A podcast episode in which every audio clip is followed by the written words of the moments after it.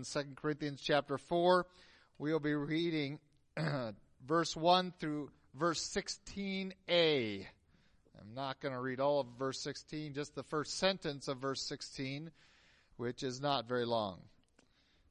2 Corinthians chapter 4, verses 1 through 16a. I'll be reading out the New King James Version. As is our custom, God's Word declares, Therefore, since we have this ministry, as we have received mercy, we do not lose heart. But we have renounced the hidden things of shame, not walking in craftiness, nor handling the word of God deceitfully, but by manifestation of the truth, commending ourselves to every man's conscience in the sight of God. But even if our gospel is veiled, it is veiled to those who are perishing, whose minds the God of this age has blinded, who do not believe, lest the light of the gospel, the glory of Christ, who is the image of God, should shine on them. For we do not preach ourselves, but Christ Jesus the Lord, and ourselves your bondservants for Jesus' sake. For it is the God who commanded light to shine out of darkness, who has shown in our hearts to give the light of the knowledge of the glory of God in the face of Jesus Christ. But we have this treasure in earthen vessels, that the excellence of the power may be of God and not of us. We are hard pressed on every side, yet not crushed. We are perplexed, but not in despair. Persecuted, but not forsaken. Struck down, but not destroyed. Always carrying about in the body the dying of the Lord Jesus, that the life of Jesus also may be manifested in our body. For we who live are always delivered to death for Jesus' sake, that the life of Jesus also may be manifested in our mortal flesh. So then, death is working in us, but life in you. And since we have the same spirit of faith, according to what is written, I believed and therefore I spoke, we also believe and therefore speak, knowing that he who raised up the Lord Jesus will also raise us up with Jesus and will present us with you. For all things are for your sakes that grace, having spread through the many, may cause thanksgiving to abound to the glory of God. Therefore, we do not lose heart.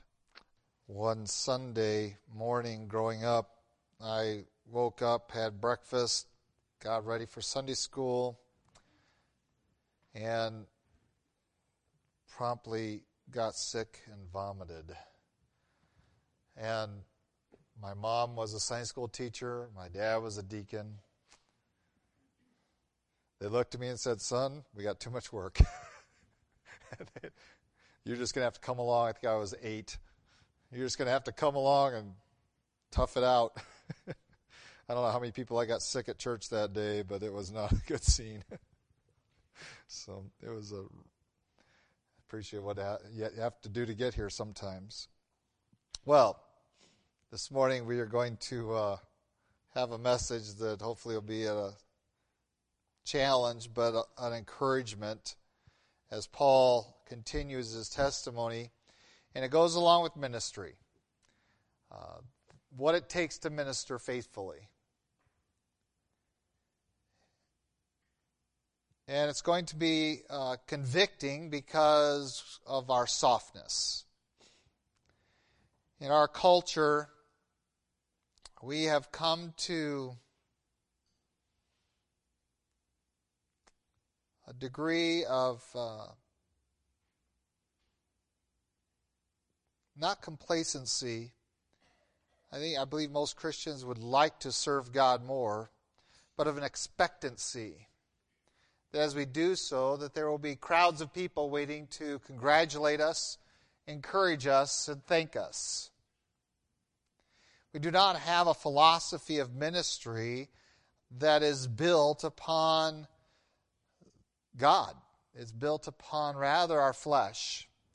And Paul is going to direct us to understand a philosophy of ministry that will press on, not by the sheer determination of a strong willed individual, which many people, I don't know how, have concluded that I have, called stubbornness, but rather out of a theology that brings us to an attitude of heart that drives our life, that is summarized by Paul in the English with three words, four words, we do not lose heart. And this we want to consider more fully today. I told you we would one day get to this aspect of Paul's message here.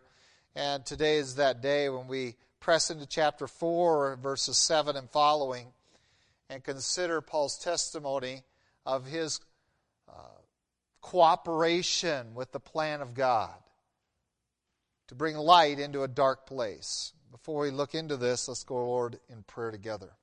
Lord God, we do thank you for your love for us, for the opportunity today to glorify your name by the study of your word as we have sung your praises and now look into your word. We want your name magnified, lifted up, exalted. And we are not capable of doing that of our own strength and skill. We pray for your help this morning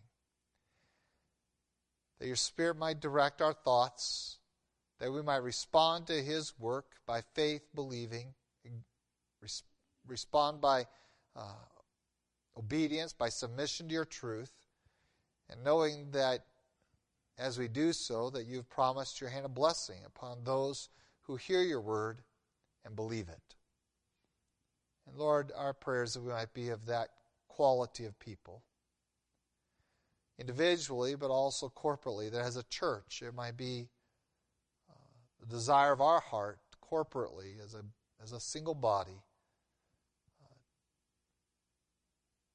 to obey your word and to be faithful to its truth. Lord, we do thank you also for the privilege that we have of not only having your uh, Spirit within us, your people around us, but your word before us. Help us not to take that for granted. We do not certainly worship it, but we worship the God it declares. And as you reveal yourself today, Lord, uh, we thank you that you loved us enough send your Son and then to send us word of him in the Scriptures. We pray now as we study it that you might direct us in it. In Christ Jesus' name, amen. Well, we have looked carefully and maybe deliberately to you, maybe it's been just taken too long to get through some of this at Paul's presentation of the gospel, that we have a dark place that we are called upon uh, by God to penetrate with the light of His gospel, not the light of our reasoning or of our uh, enthusiasm or our uh, charisma, but rather we penetrate it with the truth of the gospel of Jesus Christ, which to some men is a light to bring them to the gospel, other men a light to expose their sin and bring them under judgment, but a light nonetheless. And so we have God engaged in this ministry of bringing first a lesser light to the dark world to draw them to that light of faith in Jesus Christ, uh, to bring them into being sons of the light by going through the door of the person and work of Jesus Christ.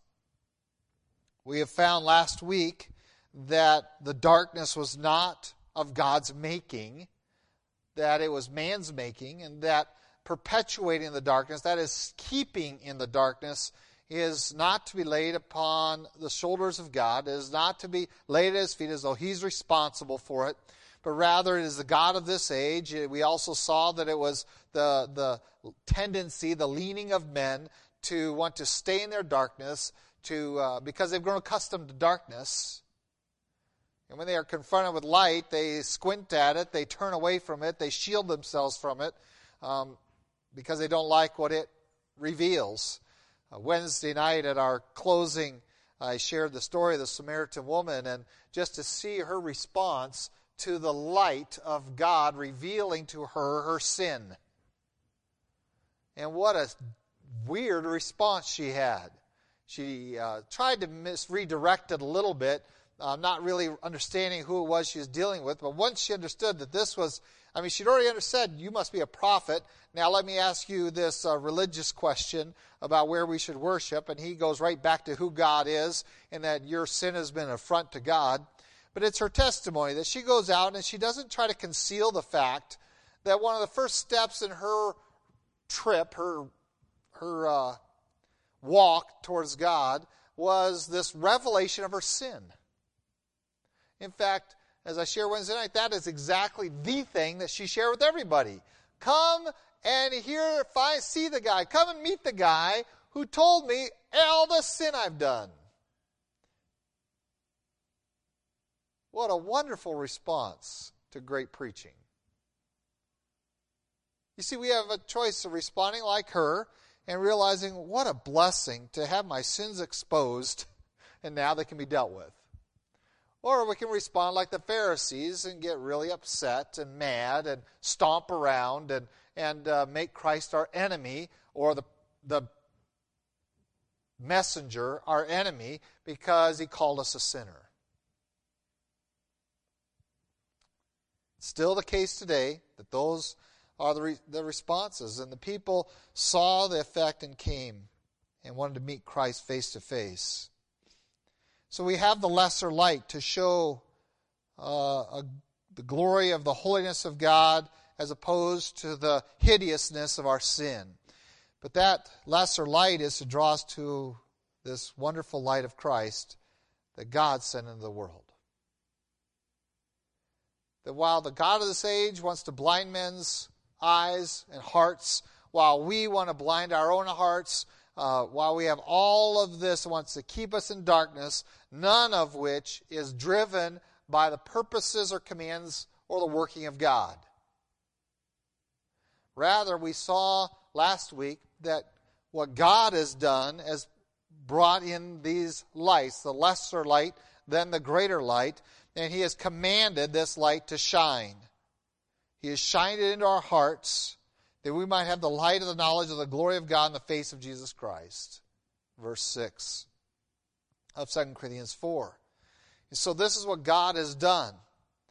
That it is His desire that all men come to repentance, which means that all men be confronted with their sin. He has promised by His Holy Spirit that all men will come under the conviction of their sin, of God's righteousness, and of a sure judgment to come.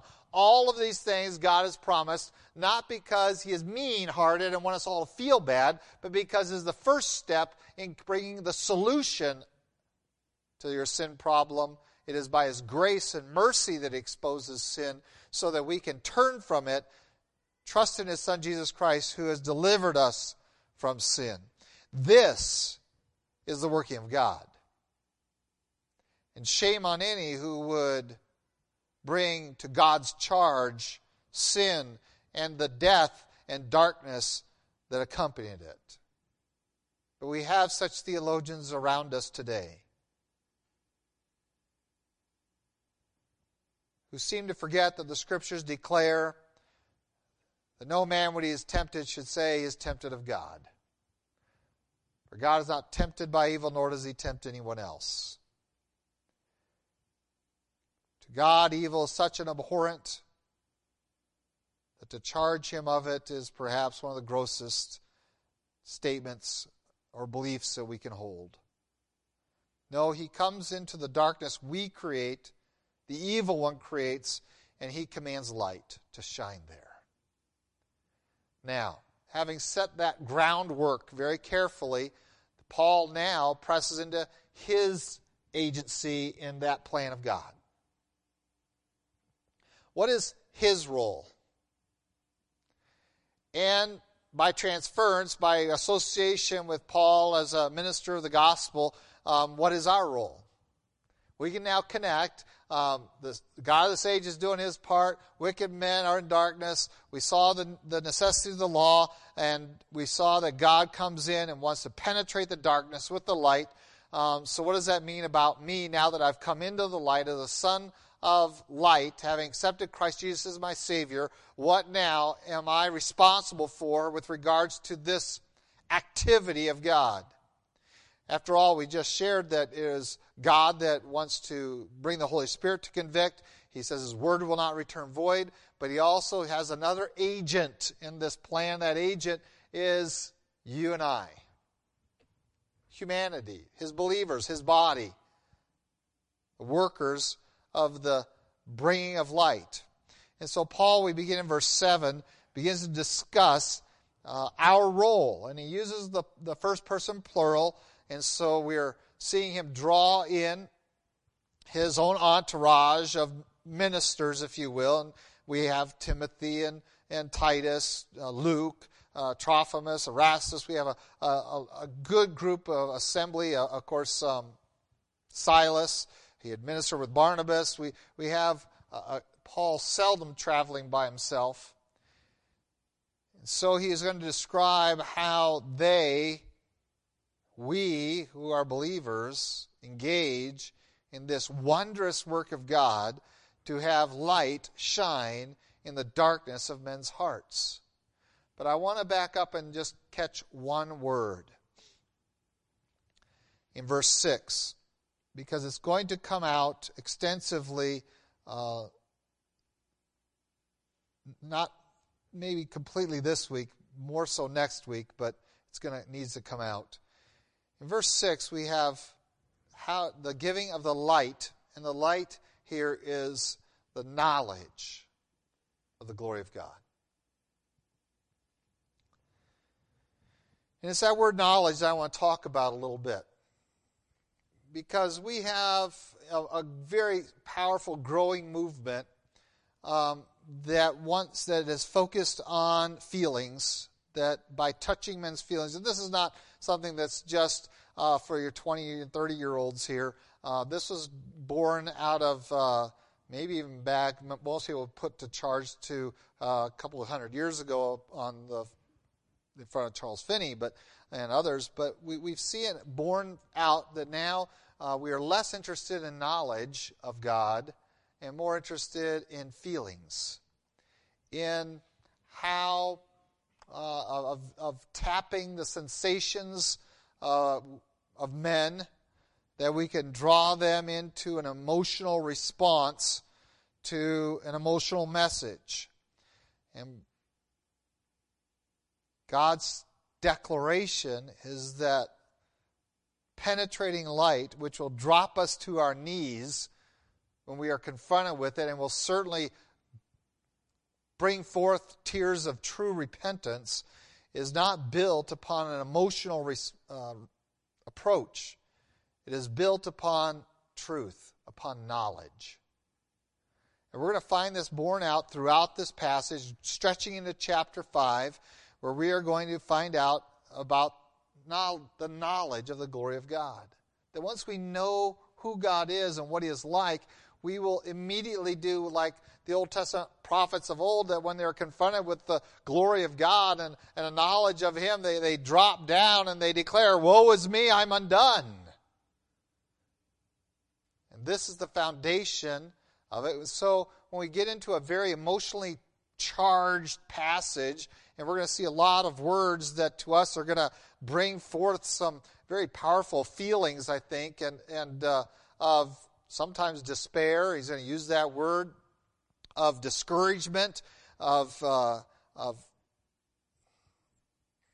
just wanting to give up. We're going to see all of these very powerful uh, feelings. And Paul says, none of those are going to have victory over me in ministry because of the nature of the light God has shown in our hearts. And that nature is not an emotive thing, it is a, a knowledge. And this isn't just cognitive information about God, but this is an intimate knowledge of Him.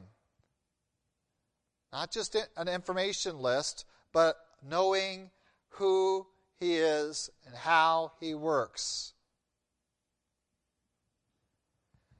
Now, I can, there, and, I, and let me illustrate this a little bit. Um, the difference between just a, a cursory knowledge of something and intimate knowledge of something. I have a cursory knowledge of my computer. I know that there is a screen, that there's a uh, hard drive, that there is uh, something called RAM, and you can't eat it. That there is, what else do I know that's in there? A processor. And I have a keyboard and a mouse, and I have a little bit. But if you ask me how to really program any of that and to work, you would not want me to come and work on your computer. I do not have that kind of intimate knowledge of how they work. I really don't want it either. Kind of goes right along with my understanding of how engines work. I really don't want to do those things. I can and I have some knowledge, but that's a little dangerous to get under a hood with. For most people, that's the circumstance with God. They know a lot of stuff about Him. because they have this body of information, they confuse that with really knowing Him. And the sad part is, with that body of information, they can get a lot of misinformation and wrong conclusions out of it.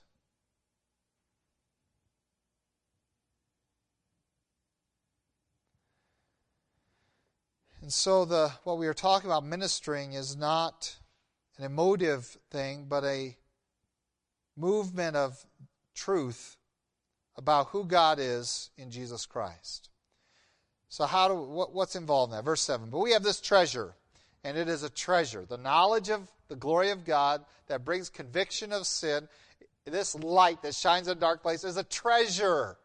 Let's just stop right there and meditate on that just a moment, okay? This is a treasure. We're not talking about something to be ashamed of. We're not talking about something that is of no value. It is the greatest thing of value in the universe is the treasury of the knowledge of the Holy One of God and His glory. It is the greatest endeavor of man to uh, discover it, to learn of it, but also to grow in it. And I tell people that I have the best job on the planet, and, and anyone who thinks that I'm looking for an advancement or a promotion um, doesn't understand my job. I have the greatest job on the planet. You actually pay me to do what I would do for free and what you should want to do. In fact, maybe pay to do. And that is to study in and, and invest yourself in this wonderful treasure that God has given us the knowledge of His glory in Jesus Christ. And so we are given possession of this as a wondrous treasure. In the teachings of Christ and the in the parables, he talks about these talents and that they are given this substantial amount of monetary units, talents, with an expectation that they'll take it and they'll multiply it.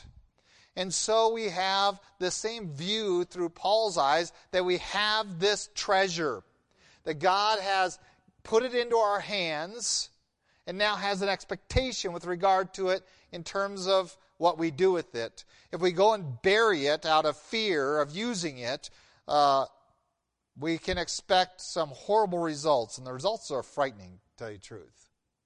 If you go back to that parable, the result of that man who took his one talent and went and buried it and brought it forth as one talent was that he had it taken away from him and cast into everlasting darkness.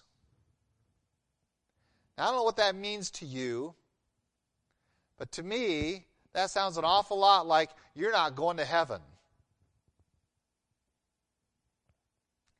That if we are genuine possessors of the treasure of the light of the glory of God, the knowledge of Him, if we are genuinely true managers, owners of that by faith in Jesus Christ, we will then use it the way God wants us to use it, has instructed us and commanded us to use it.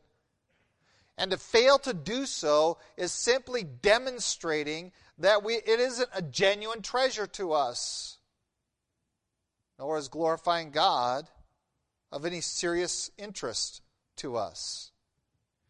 And so we begin immediately with a position that we are talking about those who are of genuine faith, who recognize the supreme value of the knowledge of the glory of God in the face of Jesus Christ.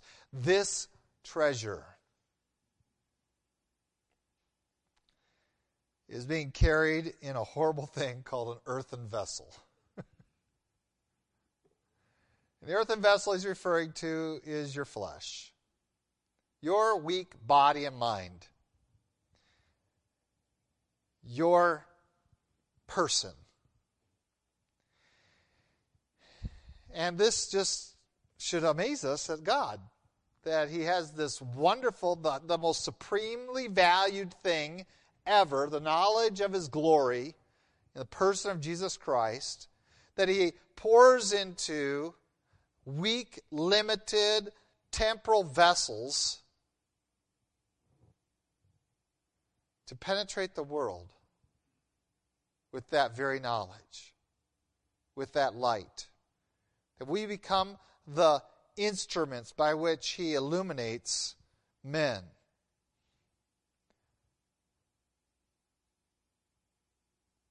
Why? Why would God do this? Why wouldn't He just have a direct ministry through, or take angels, or, or do some miraculous event in every person's life? Give them dreams and visions. Why through people like us? Why give a command for us to do this? the last half of verse 7 tells us that the excellence of the power may be of God and not of us. When the knowledge of the glory of God through the face of Jesus Christ penetrates our hearts, that transformation that we talked about at the end of chapter 3, that transforms us from glory to glory, by the Spirit of the Lord is the evidence that we lay out before in the courtroom of men's minds. We lay that out there as the evidence of the power of God. That is He who has transformed me and not myself. And if you want evidence that it's not me, here it is. I am just a weak earthen vessel, prone to breakage, temporary in nature, it'll wear out, it's weak. But carrying in here is this wondrous treasure that is not the creation of the earthen vessel. I didn't create this message. I can't produce this light. There is no power within me that makes this happen. It is not because, and we hear, we, we hear this statement from the world, I really admire your this or you're that, and I hear it, you know, your honesty, your your integrity, your your uh, uh, whatever. It's not mine. And so when I go and I refuse to be allow them to undercharge me at the store because I know what the price is, even if the person there doesn't know the price is, um, and they say, "Well, you're an honest person," that didn't come from me. I'm the earthen vessel. It is for the power of the glory of God. I said, No, by my own choice, I would be a sinner. And I would choose anything that benefits me, and I don't care who, who it hurts. That is the philosophy of this world, to elevate oneself. We come to the power of God to work in men His glory. And so our focus is on the treasure, not on the vessel. We don't get caught up in the box when we consider its contents. And, brethren, compared to the contents, that's all we are is a piece of cardboard box. Let's not elevate our role too highly. Our objective is to demonstrate what God can do with cardboard boxes that allow Him to fill them. We demonstrate His power. And so, what does that power look like? And here comes its application, and this part's going to be a little difficult. So far, we're great. We love verse 7 that we have a treasure. I'm a treasure bearer. Right? Isn't that exciting? I'm a treasure bearer. And while I am weak and fragile, I know that about myself that, that, that I only have a few years uh, that I, I fail, that I struggle, that I, I get tired, I get hungry, um, I get thirsty, I need uh, all of these things to be cared for. I get cold, I get hot, I, I have struggles, but I have this wondrous divine treasure that God has granted me in His grace and mercy through Jesus Christ. And we're excited about that. And we, we're excited to hear this statement that now the power of God is going to be seen not by the glorifying of us, but by the glorifying of God in us. And even that, we go, that is just so wonderful. And then we get to verse 8 and we go, what happened? All the wonderfulness just kind of, wait a minute. I'm carrying the excellence of the power of God. It should be, it's the light for the world. I have this treasure in me. I'm wonderful. No, you aren't wonderful. Remember? You're just the cardboard box carrying the wonderful thing that God put in there. He is the origin, and no one gets excited about the box. Well, they do when they're children, which maybe is where most of us are spiritually. You know, I buy my children a Christmas gift. I remember one year here I told you that the best gift to give them if they're under five years old is not what's in the box, just the box. They'll go and play with it. We got them some big thing, and they played with that box for weeks and weeks and weeks after Christmas. There was no even reason to get out the thing that was in the box. I should just put that in the attic and waited, let them play with the box till it's destroyed. Because they're children. They don't understand the value It's in the box. They just like the box because they can play with it and manipulate it. And for many Christians, that's where they're at maturity wise. We start thinking with the box is something wonderful because we don't understand the value of what's in it. As you mature, you discover the value is not in the box, it's wearing out. it's weak. The value is what's it's carrying. And here this vessel's carrying a wonderful treasure. So, what happens to the box? Verse 8 We are hard pressed on every side. And I'm going to skip the, the positive response because we. I'm going to focus on the positive responses. I'm not going to ignore them, but I don't want you to miss what was happening to Paul. We get to the positive statements of what's not happening to him, and we overlook what is happening to Paul. What is he actually enduring as being the vessel of the treasury of the light of the knowledge of God in the face of Jesus Christ? So here, let's read this very carefully. We are hard pressed on every side. We are perplexed, persecuted, struck down, carrying about in the body the dying of the Lord Jesus deliver, verse 11, where you live are always delivered to death for Jesus' sake. Verse 12, so then death is working in us. This is what was going on in Paul's life as the vessel of the treasure of the knowledge of the glory of Christ. And while we want to get excited about the fact that it doesn't crush or despair, all the other, or, or bring us to those extremes. In, so doing, we miss understanding what He is willing to endure. And this week I got a box delivered here, and the box is in really bad shape. In fact, it looks like it got in such bad shape that the uh, delivery company had to do some repairs to it um, because the box wasn't really what I bought right? The box wasn't what I was looking forward to seeing or having. I understood the purpose of the box was to carry something and to guard what it was carrying. And we carry this treasure. And sometimes the purpose of the box is to take the punishment, to guard the treasure. And Paul viewed his ministry that I will endure all of this to guard the wonder of the treasure of the knowledge of the glory of Christ. And so they're going to buffet my body. They're going to stone me. They're going to oppose me. he describes it in terms that none of us are comfortable with because we are so comfortable in life. As I said,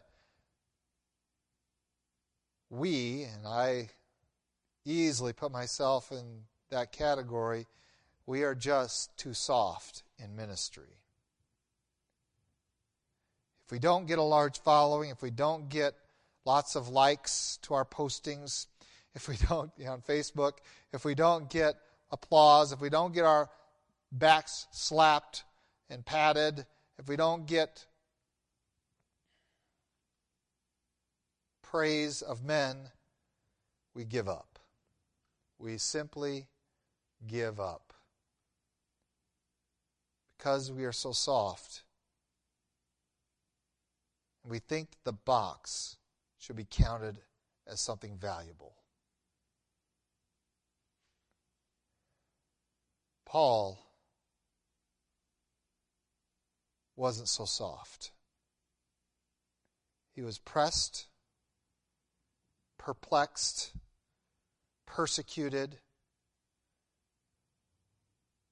carrying about him the dying of the Lord, prepared to be at death at any moment.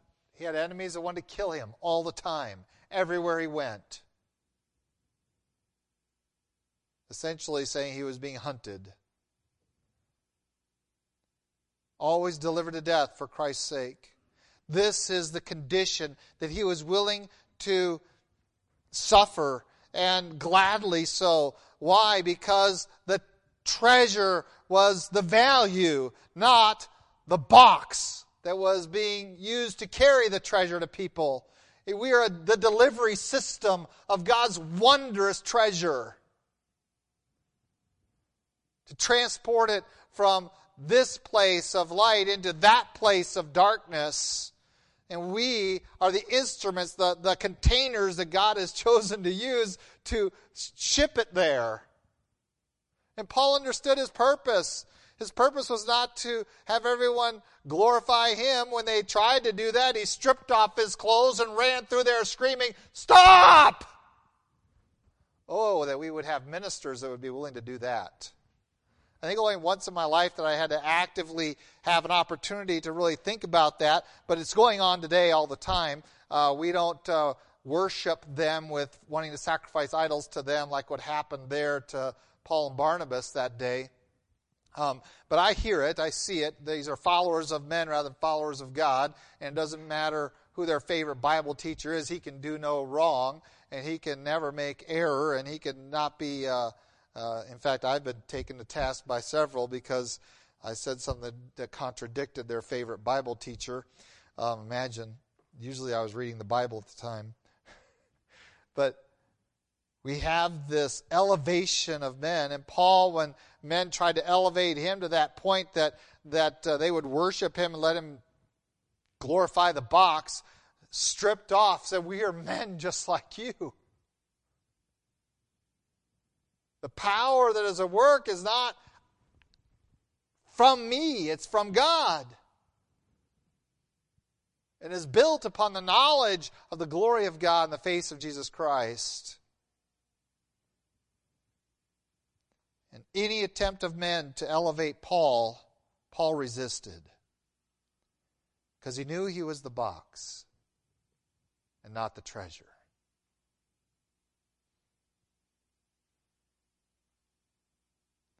that one time that I directly experienced what I think happens in a lot of churches in the elevation of men was in India.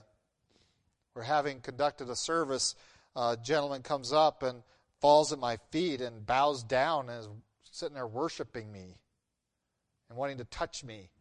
Sure that by touching me that somehow the power of God would come into him or something. I don't know all of his motives.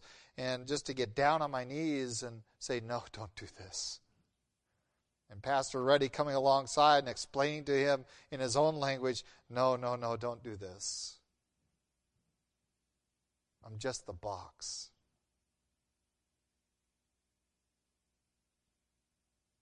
I'm a carrier to transport to you the treasure that is not me, it is the glory of God in the face of Jesus Christ.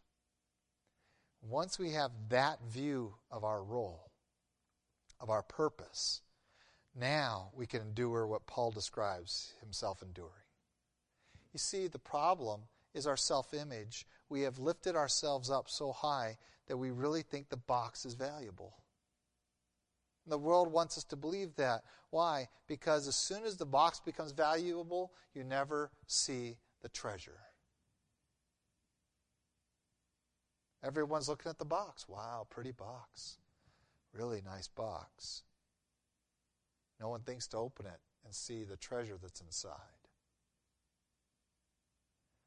But once we understand the value, our role, that we are simply the, the vessels for the treasure to travel in, now we can endure all of this. We can be beat up. We can be pressed on side. We can be opposed. We can be knocked about. We can be kicked. We can be ignored. We can be unthanked.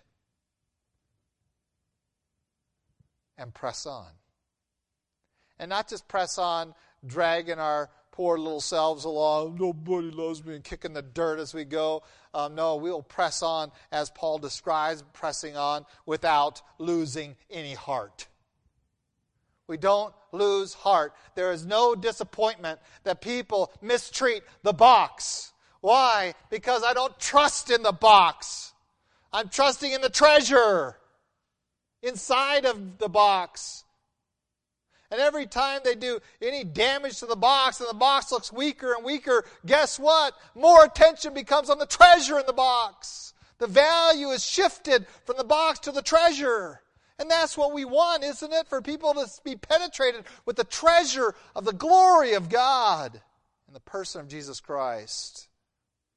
And so when Paul talks about being transformed by the Spirit from glory to glory, it is about diminishing the role of the earthen vessels, of this temporary bodies, of these flesh. That the treasure that we have been given might shine forth.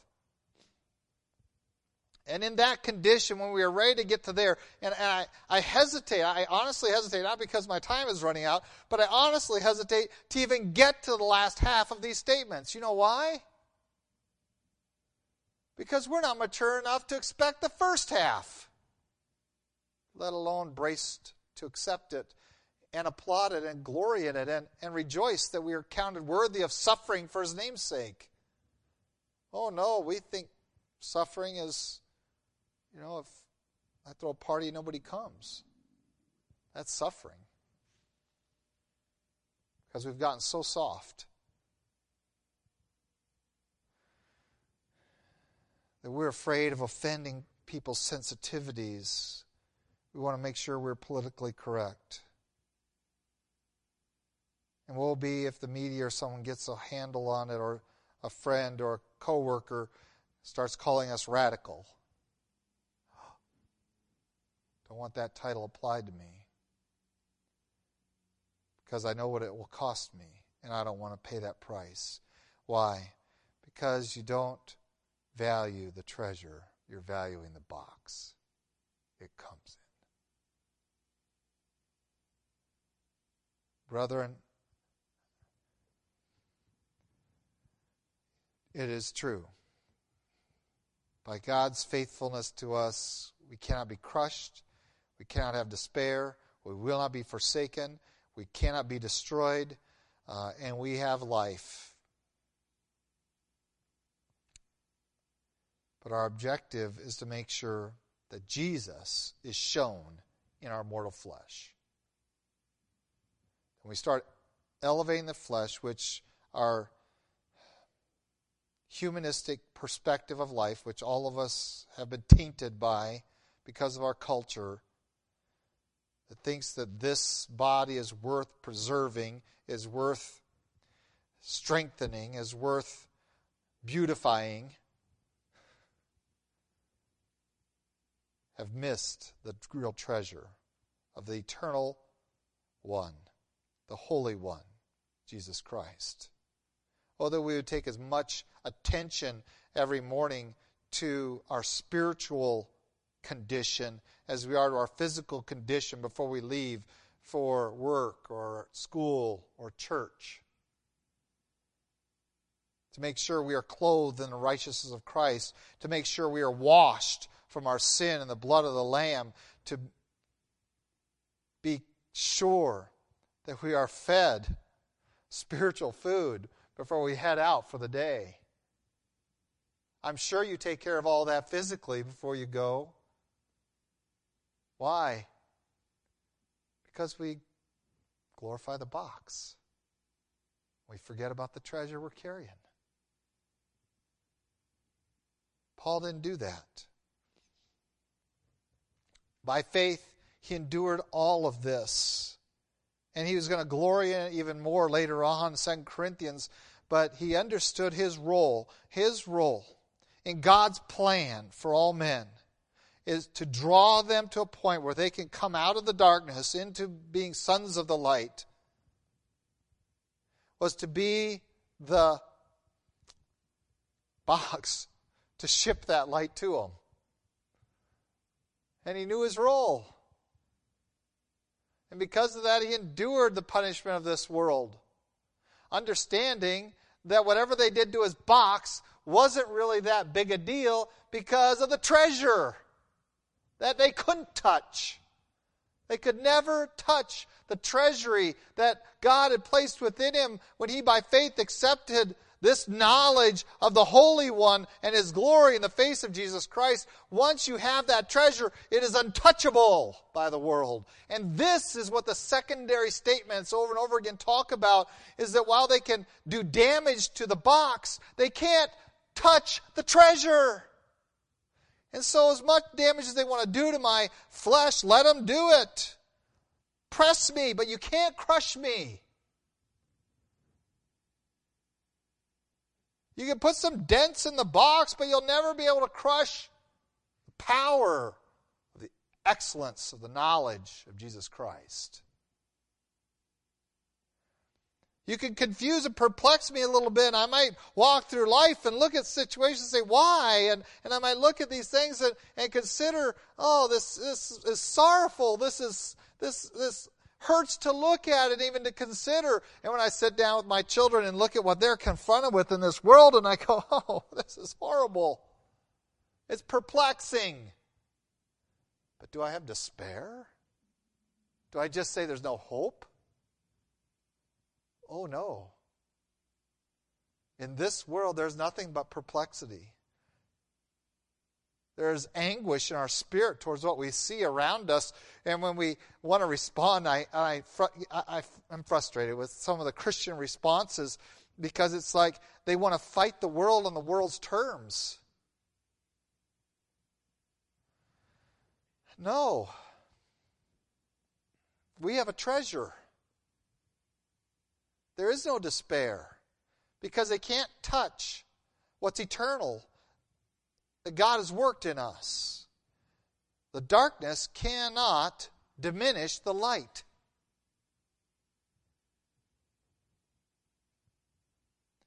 And so, there's never despair because our hope was never in this world to begin with. My hope isn't in the United States of America. My, our chaplain's hope is not in the, in the chain of command. Their hope isn't in their supreme commander. No. Our chaplain's hope is in the Lord. It is the army of the Lord that we are interested in participating in, not of this world. And so our government can do whatever they want with their army because fundamentally it's not my army. I'm of the Lord. That is untouched. So I have no despair. I can never come to despair because I know the glory of God in the face of Jesus Christ. And I've transformed from the glory of the law to the glory of salvation in Christ. And therefore, I always have hope. Not hopefulness in terms of a feeling, but confidence in the truth of the knowledge of the glory of Christ. Persecuted, oh yes, the world will be against us, but not forsaken. God will never be. Unless we're just burying the treasure in the dirt. And when Christ tells that man, Depart from me into outer darkness.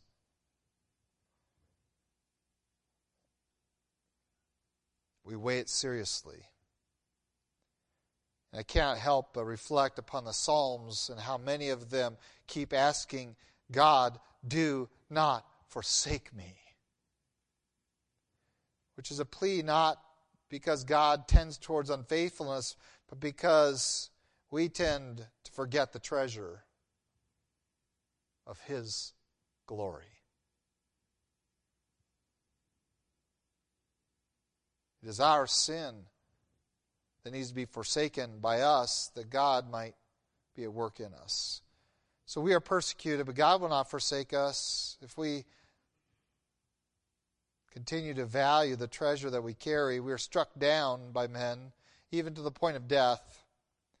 But though they slay us, they can't destroy us. Big difference. Do not fear those who can take your do imagery to your body, take your physical life. Rather, fear him who you face after death. Fear that one who determines your eternal destiny. When that is in our, pressed upon our conscience, upon our heart, and in our life, it will be evidence, and we'll have a strength of character that enables us to endure all this because we recognize that God is faithful. And as we mature in the Lord, we realize that death isn't the worst thing. Sometimes it's life that's the worst thing. But Paul says, I'm willing to carry around the death of Christ.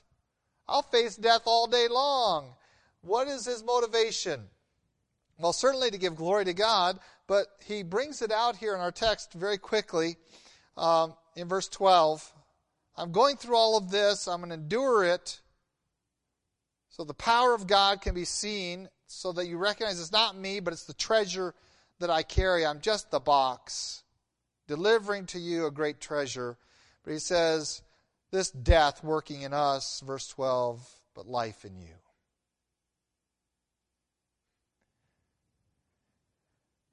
And he's going to repeat that a little bit later on and, and talk about that uh, what he goes through is for their benefit. He's willing to extinguish himself for them. His physical death, if, if that's necessary to bring spiritual life to them, he'll gladly do it. He'll gladly expend himself that he, they might have life. Because we follow an example. That example's name is Jesus Christ, who suffered and died that we might live. And just to share with you how soft we are, I have, over the course of my ministry, heard the number one reason people leave ministry responsibilities, whether Sunday school teachers or nursery workers or um, deacons or such along that line, the number one thing I've I've heard over the years, these decades of ministry, is I'm just burned out. And I just kind of shrug my shoulders at that because I don't see that anywhere in here. I'm just burned out. Well, apparently that's because you lit fire to the box instead of the treasure. Paul says, I want to be burned out so that the treasure only is what people look at. I want to expend myself. I, I want to give every moment I have, every energy, every resource at my disposal, and I want to spend it for Christ. Why? Because I consider others' need of light and life greater than my need for comfort. That's what it boils down to. Do we consider other people's need for life more important than our need for comfort?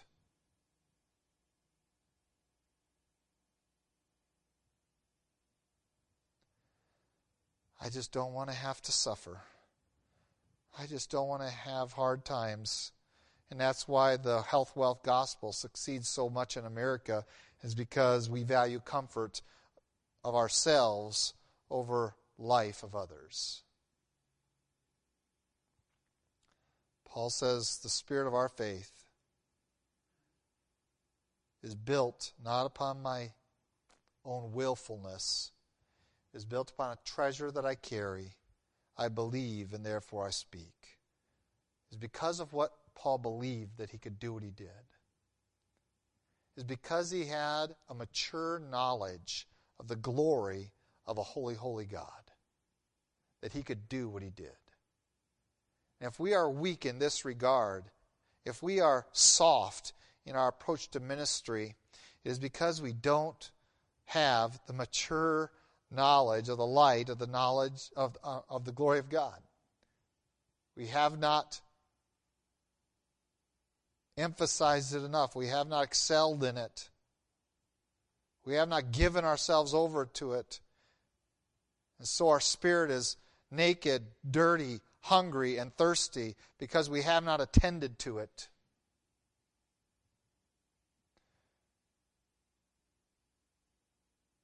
We have confined faith down to a single sentence or two, and we have confined its exercise down to a couple hours a week.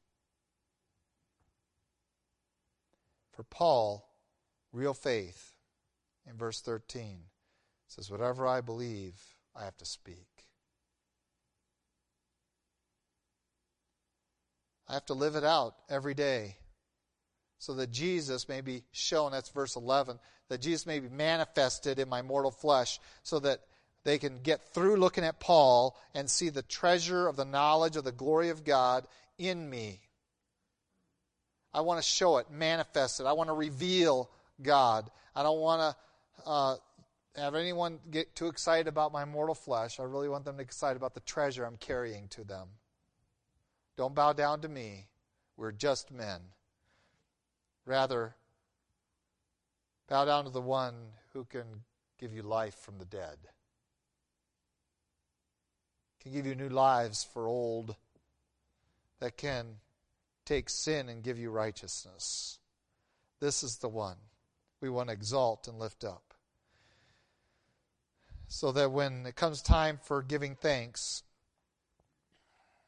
verse 15, all things are for your sakes that grace, having spread through the many, may cause thanksgiving to abound to the glory of God and not us. Ultimately, ultimately, my concern is not about whether anyone appreciates my ministry or not, nor should yours be. It's not how many attend to listen to a well prepared Sunday school lesson or sermon. Ultimately, it is about using every opportunity to expose within what is within us, the treasure within us, the knowledge of the glory of God in the face of Jesus Christ, for whosoever's benefit that thanksgiving can abound to the glory of God. I simply want to glorify God. And this needs to be the power of ministry is to glorify God and not ourselves. Let's pray. Lord God, we do thank you for your love for us. We thank you for your truth before us, and it is encouraging that you are so faithful to have deposited within these frail creatures a wonder, a treasure, the knowledge of you and a relationship with Jesus Christ. Lord, we cannot cease to give thanks to your name for that treasure. But Lord, we must confess before you that we have too often in our lives gloried in the box that carries it.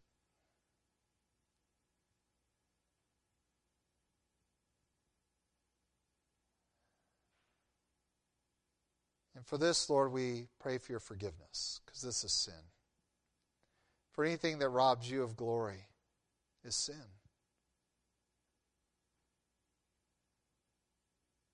Just Lord, we pray that you might, as you have encouraged us of your faithfulness and of the wonder of what you have placed in our care, that we might also be convicted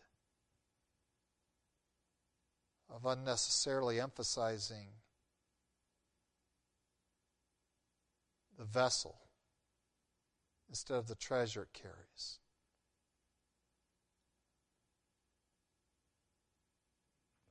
Lord, if there's any empty boxes here, or any who have taken that treasure and buried it in the sin of this world, Lord, I pray that they might come to know you as Savior today. And for those who claim your name, Lord, we know that there is a day of judgment, a reckoning, an accounting that we must make before you for that treasure you've placed within us. Lord, give us the wisdom to be wise stewards of it. For we know that you are faithful to empower us and strengthen us if we will simply live by that spirit of faith that we see evident in Paul. Lord, raise up such individuals from this assembly. Not to my praise or the praise of Hills Baptist Church, but to yours thanksgiving of all